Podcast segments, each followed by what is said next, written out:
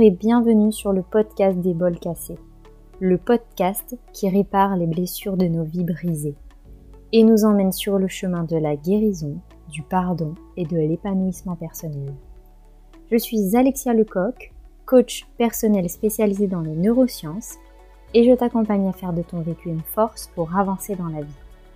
Car peu importe d'où tu viens et ce que tu as vécu, tu peux y arriver et je suis là avec mes invités pour te guider sur le chemin de la réussite. Alors, bonne écoute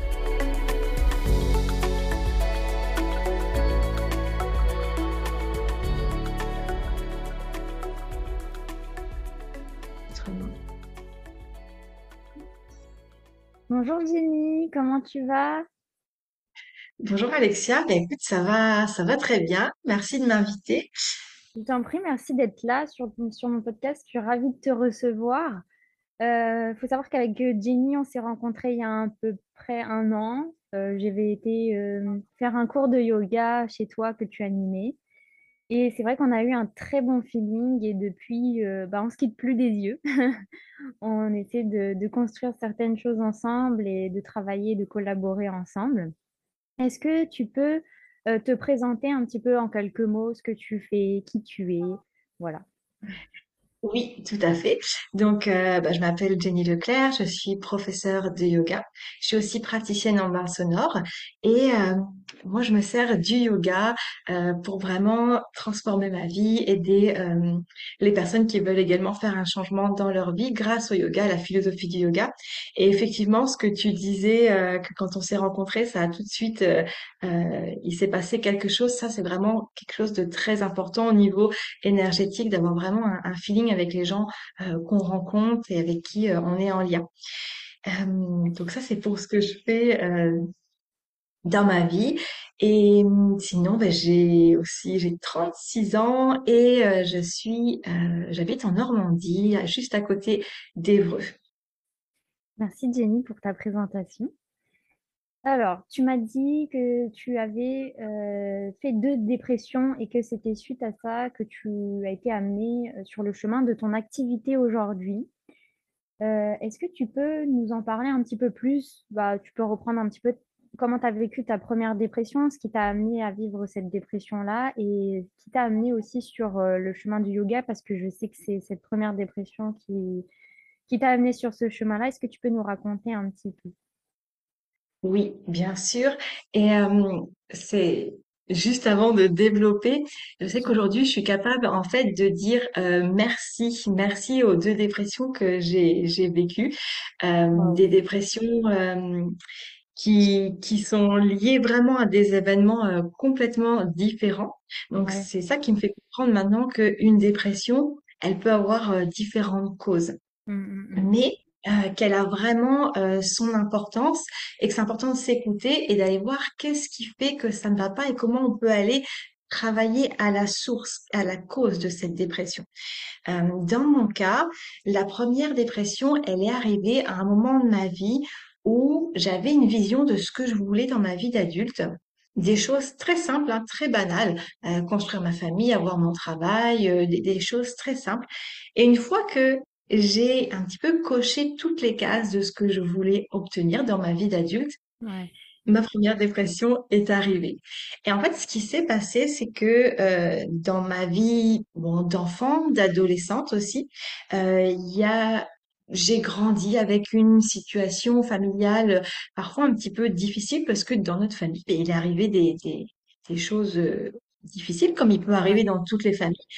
Mais il y a quand même eu euh, des chocs émotionnels Hmm. euh, qui sont arrivés coup sur coup à des âges un peu clés du développement de l'enfant et de l'adolescent. Ouais. Et moi, dans le cadre de, mon contexte familial, euh, je je me suis pas arrêtée à cet âge-là, quand j'avais 10 ans, 12 ans, 15 ans. Je me suis pas arrêtée à me dire, bon, là, ce qui se passe, c'est difficile Hmm. et on va aller en parler, on va aller régler euh, euh, les, les, les difficultés, les émotions. Je, je me suis plutôt mis en mode, euh, on- ok, on va avancer, peu importe ce qu'il arrive, on va s'en sortir et on va aller euh, un peu chercher la vie de nos rêves. Qu'est-ce qu'on veut, qu'est-ce que je veux moi dans ma vie et comment je peux l'atteindre? Donc Mm. ça, cette vision pour ma vie et comment est-ce que je peux l'atteindre, c'est ça qui m'a porté, qui m'a aidé à aller euh, quelque part surmonter toutes les difficultés, les chocs émotionnels que j'avais eus. Et c'est là que je dis que lorsque oui, ben, j'avais atteint mes objectifs, ce que je voulais, et ben en fait tout ce que j'avais laissé dans des placards dont j'avais pas conscience, et bien tout est ressorti. Et, Mm. euh, et c'est là que vraiment, ben je première dépression. Ouais. Ouais, il y a eu vraiment euh, tout ce, tout ce vécu. En fait, quelque part, il y avait une bonne philosophie de vie parce que tu avais vraiment cet esprit-là, l'envie d'avancer et d'accomplir, en fait, euh, bah, quelque part, nos rêves à tous, qui peuvent être de fonder une famille, de construire sa vie et, et de, bah, d'avoir un métier et, et de gagner son argent. Mais c'est vrai que bah, quand on est rattrapé quelque part par notre passé et qui n'est pas guéri, euh, tout peut venir d'un coup. Et, et là, ça peut, ça peut faire mal, ouais, effectivement. Et ben en fait voilà, tu as bien résumé, c'est vraiment exactement ça euh, qui Hmm, s'est passé. Euh, donc ça a été l'occasion pour moi du coup bah, d'aller voir j'avais plus le choix en fait parce que ouais, aussi ce qu'il faut dire c'est que ces deux dépressions euh, je les ai ressenties différemment. Dans la première, ma seule option pour m'en sortir, euh, c'est là que je me disais, mais en fait la vie euh, elle vaut pas la peine d'être vécue, c'est tellement dur et ma ma libération je la je la voyais euh, que euh, par la mort. Donc je n'avais Ah pas ouais, vraiment l'intention de me suicider ou j'ai jamais fait de tentative. Mais je me disais, mais en fait, c'est pas grave. Tant pis, tu abandonnes un jour, euh, tu vas mourir et tu seras libéré de tout ça. Donc ouais, là, j'en étais vraiment là. J'étais, j'étais, je pense que j'ai vraiment touché le, le, le, le fond, vraiment le plus bas que je, que je pouvais aller. Euh, ça, c'était la première. ouais. Et qu'est-ce que tu as fait du coup pour euh, te sortir de cette première dépression? Tu m'as Oui, parlé euh, que tu as eu plusieurs consultations dans différents, avec différentes thérapies, en fait, clairement. Exactement. Dis-nous, excuse-moi. dis-nous, vas-y, non, non, dis-nous, euh, raconte-nous en fait comment tu as fait toi. Ouais. En fait, euh, donc il y a un moment, je me suis dit bon bah là, il va falloir que que je vois quelqu'un. Et ça a commencé euh, au travail. En fait, je suis arrivée euh, au travail un matin et je me suis effondrée. Donc euh, j'ai des des collègues qui m'ont euh, emmenée euh, à la médecine du travail et là j'ai rencontré une psychologue. Et en fait. Toute mon enfance, etc., j'avais une croyance, euh, une croyance limitante qui ne m'appartenait pas, hein, qui était, qui appartenait à d'autres personnes de ma famille comme quoi les psychologues, ça servait à rien, fallait pas aller les voir, euh, bref.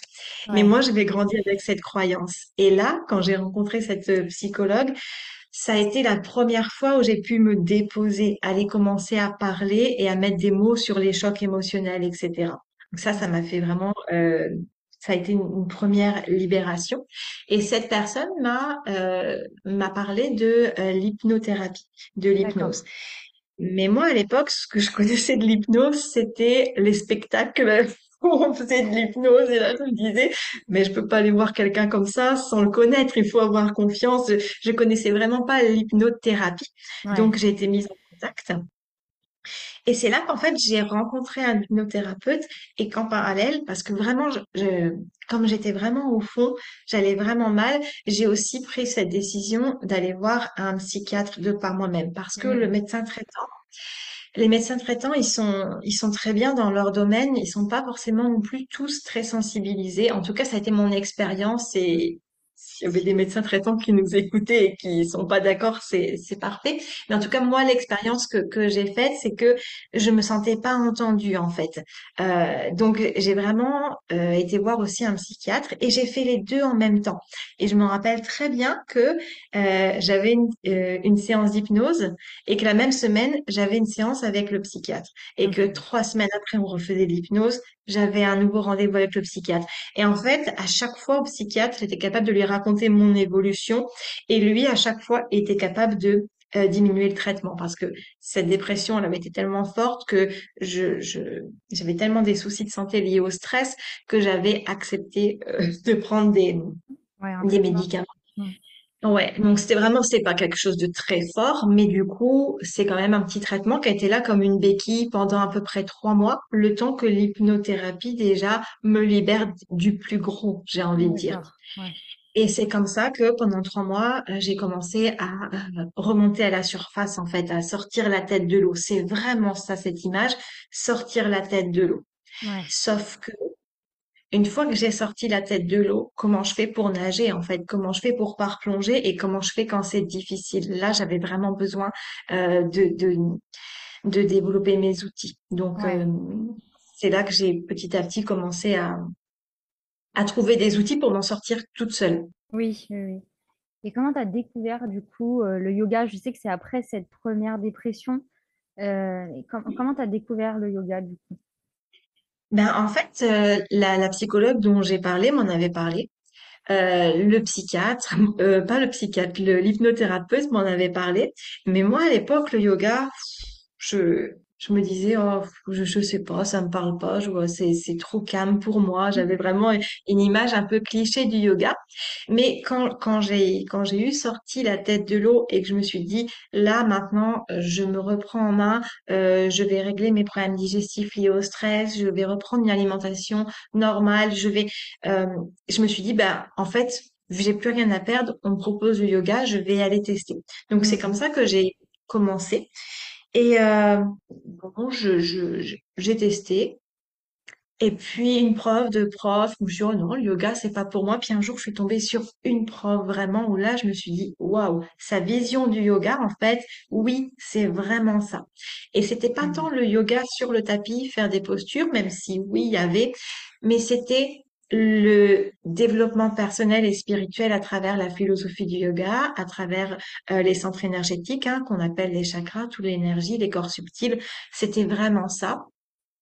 Donc là, c'était euh, ça a été pour moi vraiment une révélation au point de me dire, euh, ben, en fait, c'est ça que je veux faire. Et donc, j'étais tout juste pratiquante que je savais déjà que c'était ma voie, en fait.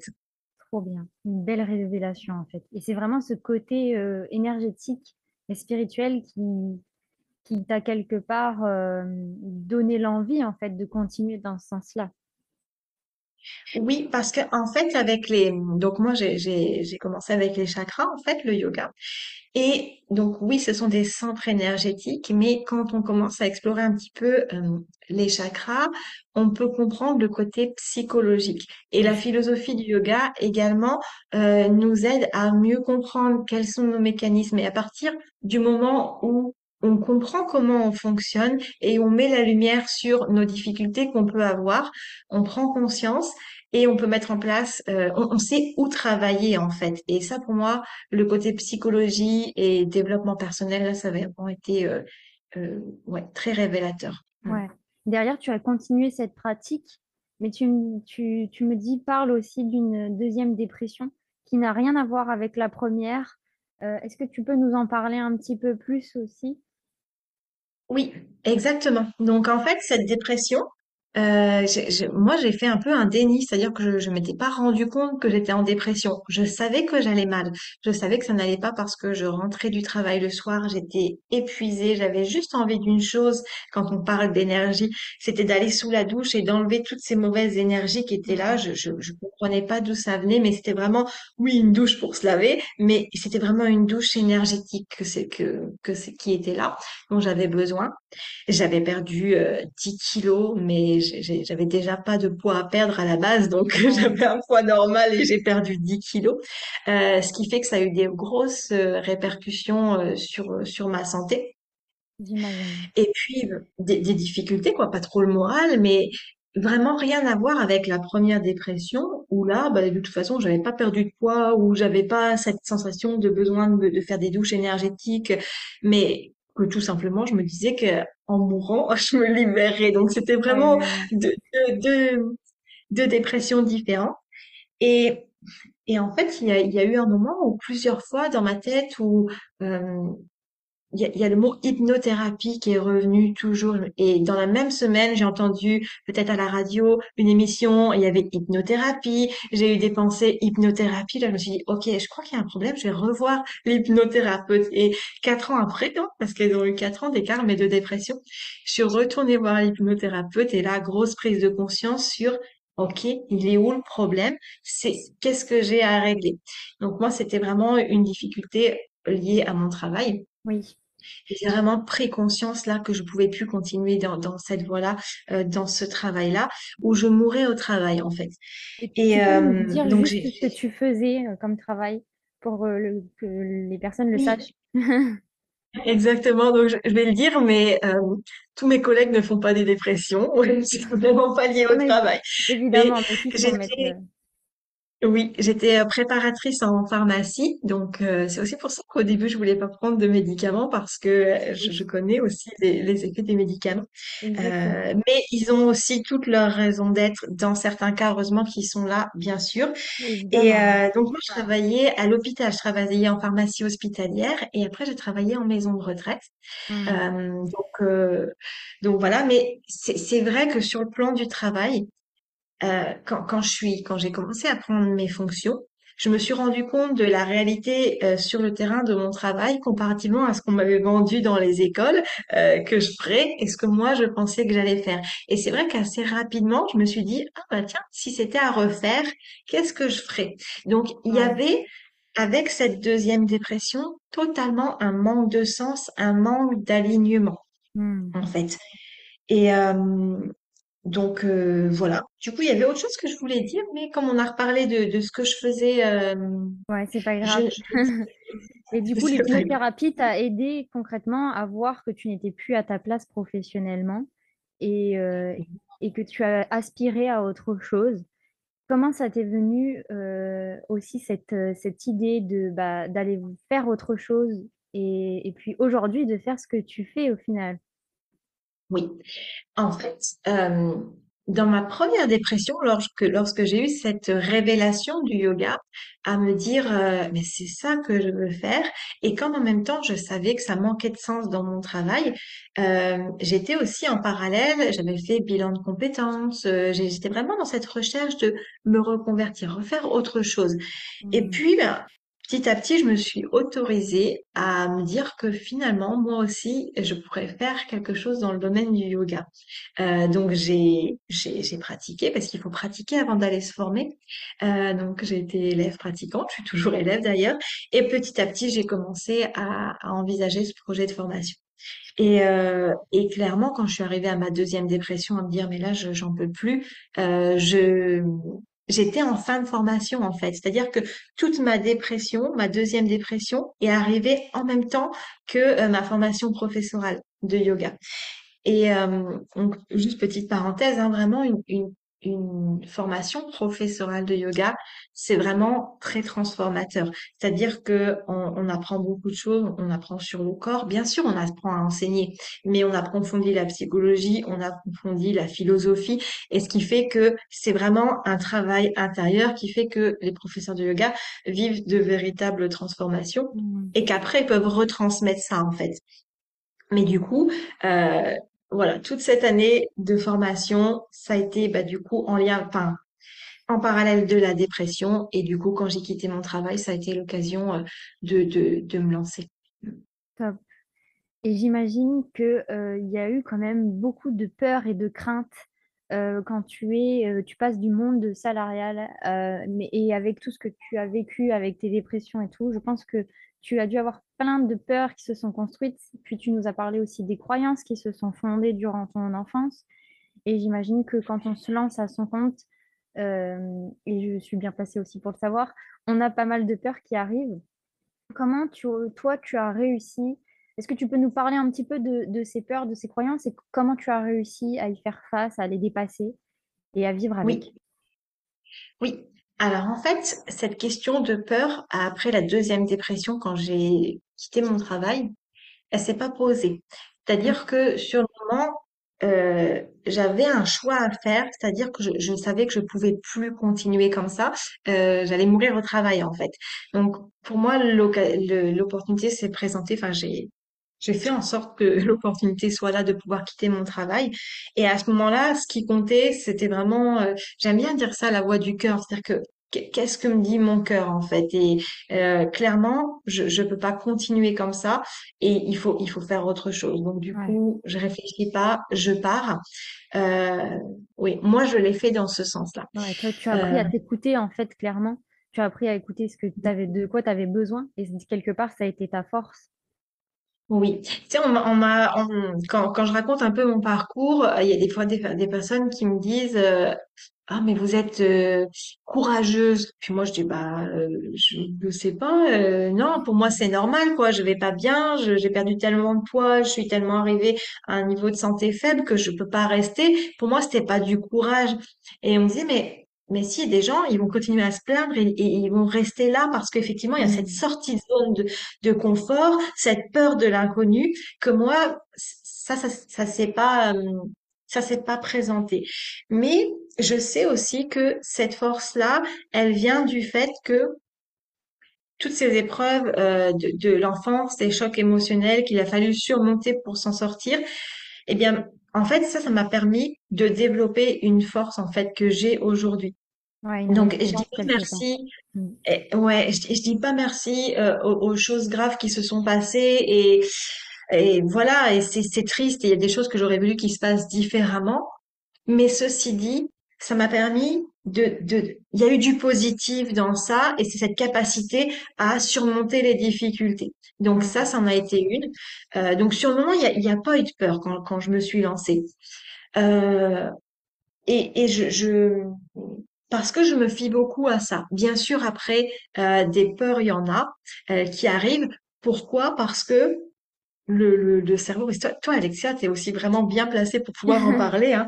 Oui, Euh, moi, les peurs, elles, elles n'existent pas. Ce sont des représentations. C'est ce qu'on s'imagine de pire qui pourrait se passer, mais euh, non. Donc, quand il y a une peur sur le moment, être capable de, se poser, de se dire, OK, de quoi j'ai peur? Pourquoi j'ai peur? Est-ce que c'est, est-ce a, j'ai vraiment une raison d'avoir peur? Est-ce qu'il y a un danger immédiat? Et en fonction de ce dont j'ai peur, OK, ben comment je gère ça? Donc, vraiment, le yoga et ben, les outils que j'utilise me permettent en fait justement de, de, prendre du recul, même si c'est toujours plus facile de le faire avec les autres que sur soi, mais j'ai quand même des outils qui sont là.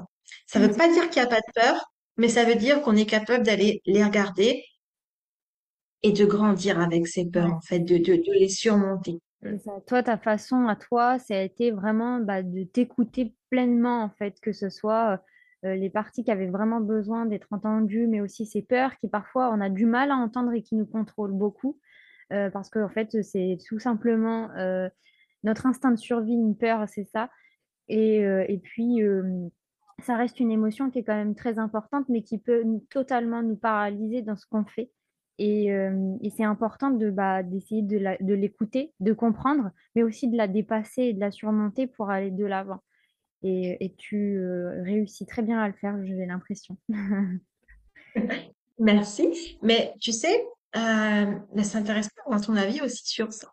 Ouais, Euh, moi, moi, je pense que plus on, on fait ce travail de libération, euh, de libération des chocs émotionnels, libération de, de ce qui a été difficile à vivre, euh, plus on devient, euh, en tout cas c'est moi ce que ce que je, ce que je vis, capable justement de d'affronter nos peurs, de sortir de notre zone de confort et, et justement de ne pas être paralysé parce que il y a eu comme un travail de, de bah, de développement personnel hein, qui s'est fait sur soi et on, on se fait aussi confiance qu'il n'y a pas de raison qu'on n'y arrive pas et euh, on, on sait qu'on va se donner les moyens et, et on y va en fait. Mais c'est sûr que ces peurs euh, que, que si, si je les avais, si je reviens 5, 10 ans en arrière, euh, elles auraient pu me bloquer parce que j'avais pas fait cette, cette introspection sur moi, d'aller me libérer de mes blessures. Moi, je, je le, je le prends comme ça dans mon Exactement. expérience. C'est exactement ça. Et puis, bah, c'est surtout euh, aussi une question de confiance, comme, en- comme tu l'as dit, de confiance en soi et de confiance en la vie. Parce que, euh, évidemment, quand on est dans un cercle ou un schéma de vie qui est très compliqué, on peut avoir très peu confiance en soi parce que la difficulté peut nous faire perdre totalement notre confiance en soi. Et, euh, et on peut perdre aussi confiance en la vie et forcément se laisser pas- dépasser par ses peurs Et le travail sur soi est important là-dessus parce qu'il nous apprend justement à, avoir confiance en nous, à, à nous connaître, à connaître nos besoins et de savoir euh, de quoi on, bah, de quoi on est capable tout simplement pour, euh, pour aller de l'avant et, et justement affronter ces, ces barrières, ces peurs, tout ce qui peut bah, nous empêcher d'aller de l'avant. C'est exactement ça. Et tu m'as parlé aussi euh, que dans chaque épreuve, tu as vécu, tu as rencontré euh, des mentors qui ont croisé ton chemin. Est-ce que tu peux nous raconter un petit peu aussi? Euh, oui, en fait, quand, quand il y a... Moi, je- j'aime bien quand on parle de confiance en la vie, confiance en l'univers. Ça, Mm, c'est aussi le côté spirituel que, que je développe.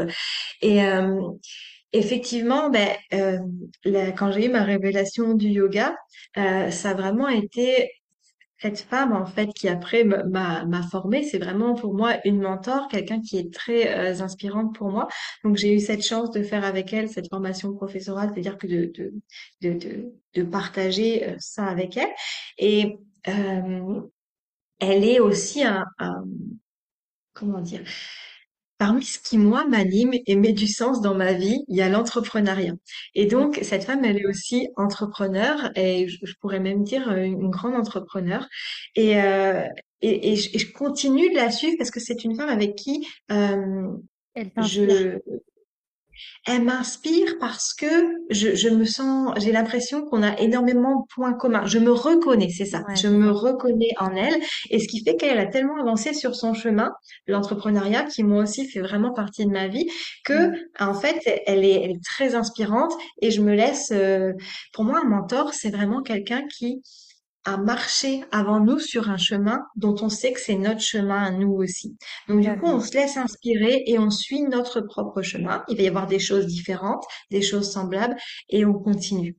Donc ça, c'est vraiment euh, euh, ouais, cette femme-là, la mentor principale euh, que que j'ai. Et après, dans d'autres domaines, euh, il y a, il y a toujours des personnes un peu qui sont là, qui ont leur domaine, leur spécificité, euh, et qui euh, également nous inspirent en fait. Et on se dit, Mm, ok. Donc, par exemple, si, si je veux donner un exemple, euh, j'ai, je me suis rendu compte en faisant de l'introspection que j'avais beaucoup travail, besoin de travailler euh, ma relation à l'argent. Euh, clairement, travailler sa relation à l'argent, quand on parle des peurs, euh, c'est très en lien. hein. On vit dans une société, alors l'argent peut être tabou, pour moi il l'est pas, Euh, mais euh, voilà. On fonctionne avec l'argent, c'est un moyen d'échange et euh, c'est ça aussi qui va faire notre sécurité. Il faut qu'on puisse se nourrir, faut qu'on puisse se loger, etc. exactement. Donc, si on a voilà, des, des difficultés avec l'argent, on peut aussi se sentir en insécurité, avo- avoir des peurs. Et euh, je sais qu'à un moment, j'ai eu besoin d'aller travailler ça. Et là, j'ai trouvé euh, une personne aussi qui avait beaucoup marché sur ce chemin-là et qui, qui, qui nous ouvre la voie, qui nous ouvre notre champ des possibles et qui nous permet aussi de, de changer nos croyances, etc. Donc, pour moi, Mm, l'accompagnement, et donc ça peut être le coaching, ça peut être euh, le mentoring, c'est, c'est vraiment important euh, à des moments où on a besoin de s'entourer de gens qui vont nous aider à nous élever. C'est nous qui faisons le, le- le travail, mais ils sont là pour avancer. Et ça, ça peut être aussi bien dans un, dans un, dans, dans un milieu professionnel, quand on veut se diriger vers une voie, ça peut être pour l'argent, mais ça peut être aussi pour soigner des blessures, ça peut être vraiment quand on sent qu'on a besoin, il y a un, un domaine dans notre vie qui a besoin d'être euh, euh, Travailler, on peut le faire tout seul, mais quand on trouve quelqu'un là qui a déjà marché sur, ce chemin et qui va pouvoir nous aider à avancer, ça fait vraiment toute la différence. ça. Nous permet d'avoir les clés peut-être plus vite et, euh, euh, pour accéder à, justement à, diverses possibilités et puis bah, de justement conscientiser aussi qu'est-ce qui nous empêche d'avancer sur ce chemin, qu'est-ce qui nous bloque et pourquoi on a besoin de travailler ça. Et c'est hyper inspirant d'avoir, euh, bah, comme tu dis, d'avoir des mentors, des personnes euh, qui, qui nous inspirent. Et quelque part, ça aide aussi euh, bah, à évoluer et, et à aller dans le sens qu'on désire aussi. Oui. Et que... euh, ce qui, ce qui me vient, ah, excuse-moi, Non, non, ce vas-y. qui, ce qui, ce qui me vient aussi, c'est comme quand on commence à prendre ce chemin de cette, transformation, qu'on ait envie ou non derrière de, de, de- d'en faire une carrière, de, de, développer euh, son métier avec, hein. Mais quand on commence à se libérer, à changer nos croyances, à transformer notre vie en se transformant de, l'intérieur, on impacte nos proches, on impacte énormément euh, notre conjoint, on impacte nos enfants et nous-mêmes, on devient des personnes inspirantes pour nos proches, en fait. Donc, c'est, on le fait pour nous, mais on, on impacte aussi positivement les autres. C'est ça. On s'en rend pas toujours compte d'ailleurs, mais c'est vrai que euh, du coup, on a tendance aussi à inspirer les autres. On le fait avant tout pour soi, mais quelque part, euh, on amène à réfléchir les personnes qui nous entourent et qui, elles, c'est pareil, euh, bah, ont parfois des, des difficultés ou des choses à regarder. Et, euh, et c'est vrai, tu as raison. Là-dessus, c'est un point qui est, qu'on n'a pas toujours conscience quand on, quand on commence à avancer, mais c'est vrai, c'est une réalité aussi. On deviendra à notre tour mentor aussi. Eh ben, écoute, euh, en tout cas, au moins pour nos proches, c'est sûr que, euh, C'est un bon début. mais oui, exactement. Dis-moi, est-ce qu'il y a d'autres outils que tu utilises dans ton quotidien euh, qui t'aident à, à te, à te sentir bien, à te reconnecter à toi, à traverser justement toutes ces épreuves difficiles? Oui, donc du coup, moi, mais les outils que j'utilise, évidemment, ils sont toujours liés à ma pratique personnelle euh, au, au yoga, hein, tout simplement. Euh, donc, et dans le yoga, c'est très, c'est très large en fait. hein. On dit souvent que le yoga, ce sont des postures sur un tapis, mais c'est aussi euh, prendre conscience de sa respiration. C'est Hmm, parfois aussi la méditation. Euh, bon, j'en ai déjà parlé. La philosophie du yoga, pour moi, c'est vraiment une base euh, pour mon développement personnel. Euh, puis, tu sais, écouter ses émotions, travailler ses pensées, changer ses croyances, ça, c'est vraiment, euh, c'est oui sur son tapis, mais c'est aussi en dehors, dans notre vie, en fait. Et euh, si, si je devais re- reprendre juste pour la respiration, pour donner une, une petite anecdote en fait, Ouais. c'est que je me rappelle quand j'étais très stressée dans ces phases de première dépression, j'avais vraiment des, troubles digestifs importants. Et les premières choses qu'on me disait tout le temps, mais c'est faut respirer, faut se détendre. Oui, mais moi quand je prenais ma voiture pour aller à un endroit et que j'étais euh, tellement tendue, tellement stressée que euh, j'avais très mal au ventre, c'était trop tard pour commencer à respirer en fait. Hmm, Dire que oui, la respiration elle fonctionne, mais ce qui est important, c'est d'apprendre à respirer dans des moments où ça va bien, pour que au moment où on a besoin de l'outil, en l'occurrence ça pourrait être la respiration, on on connaît ses effets et on est intégré comment on se met à respirer, comment on l'utilise. Parce que sinon, on- je, je me suis vraiment des souvenirs où j'étais en voiture, je mais je respire, mais je respire, mais ça sert à rien et ça change rien, j'ai toujours mal au ventre, ça me détend pas. Oui, mais quand j'ai appris à utiliser la respiration comme un outil et qu'ensuite je l'utilise au quotidien, ça change tout.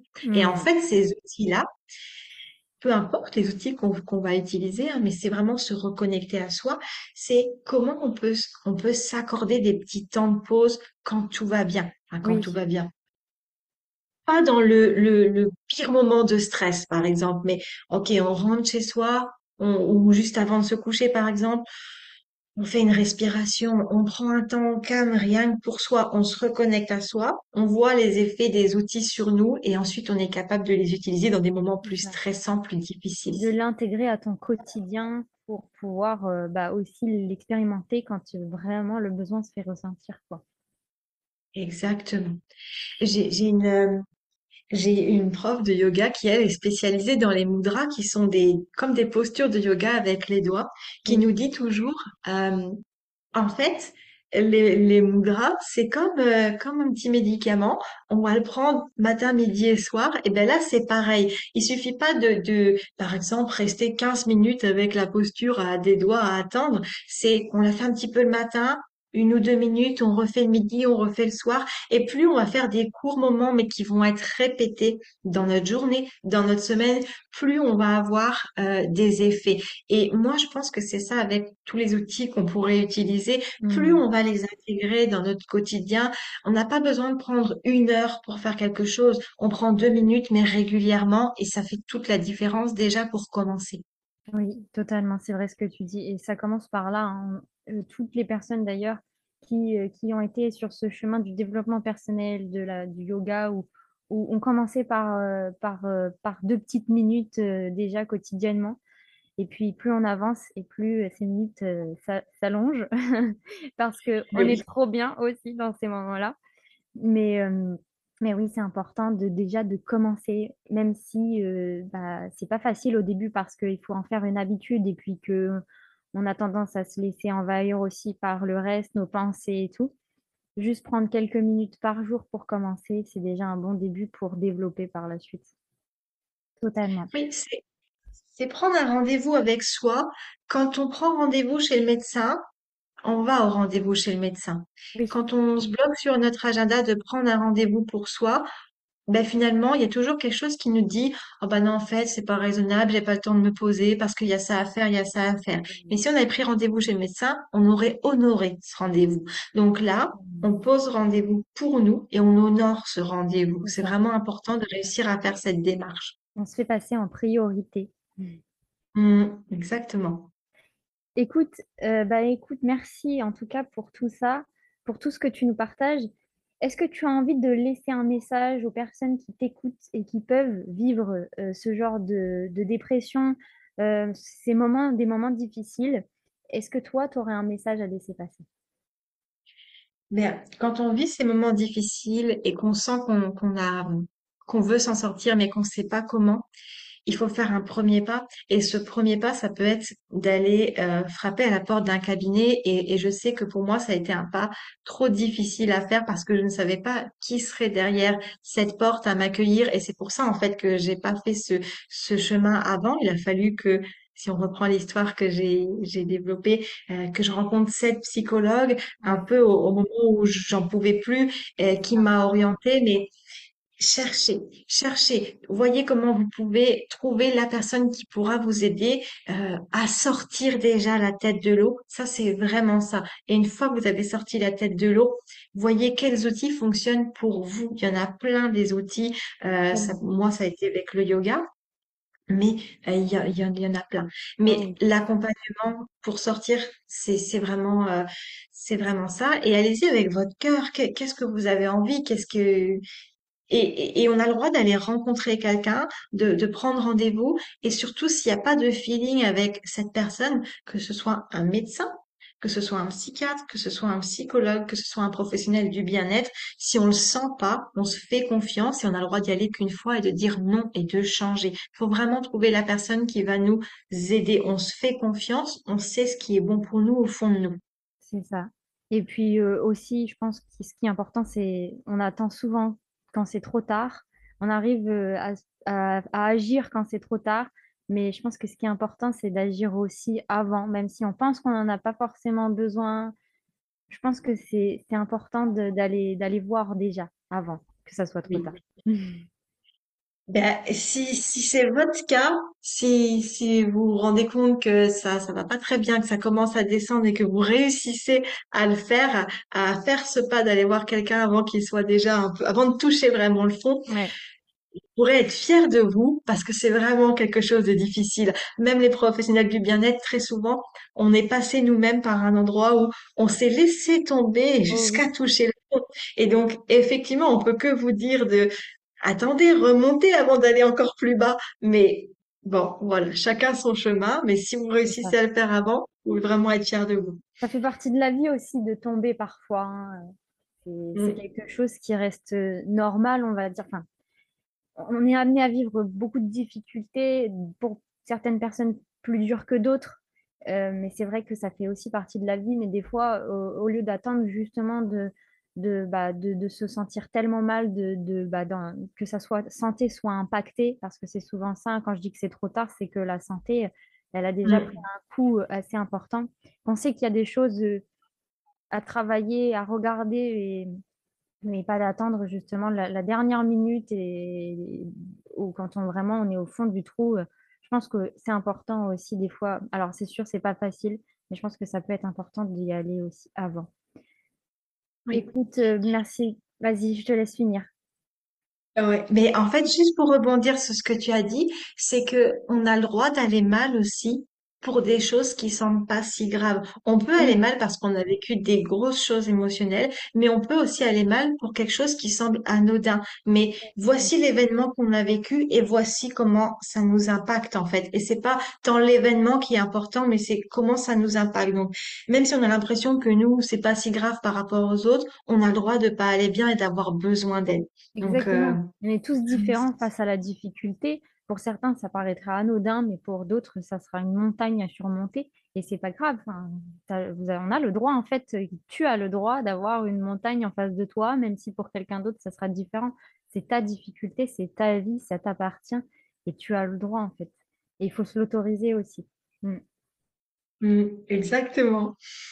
Merci Jenny, en tout cas. Merci infiniment pour tout ce partage. C'est très inspirant. Je pense que ça va pouvoir aider beaucoup de personnes. C'était très riche de sens aussi.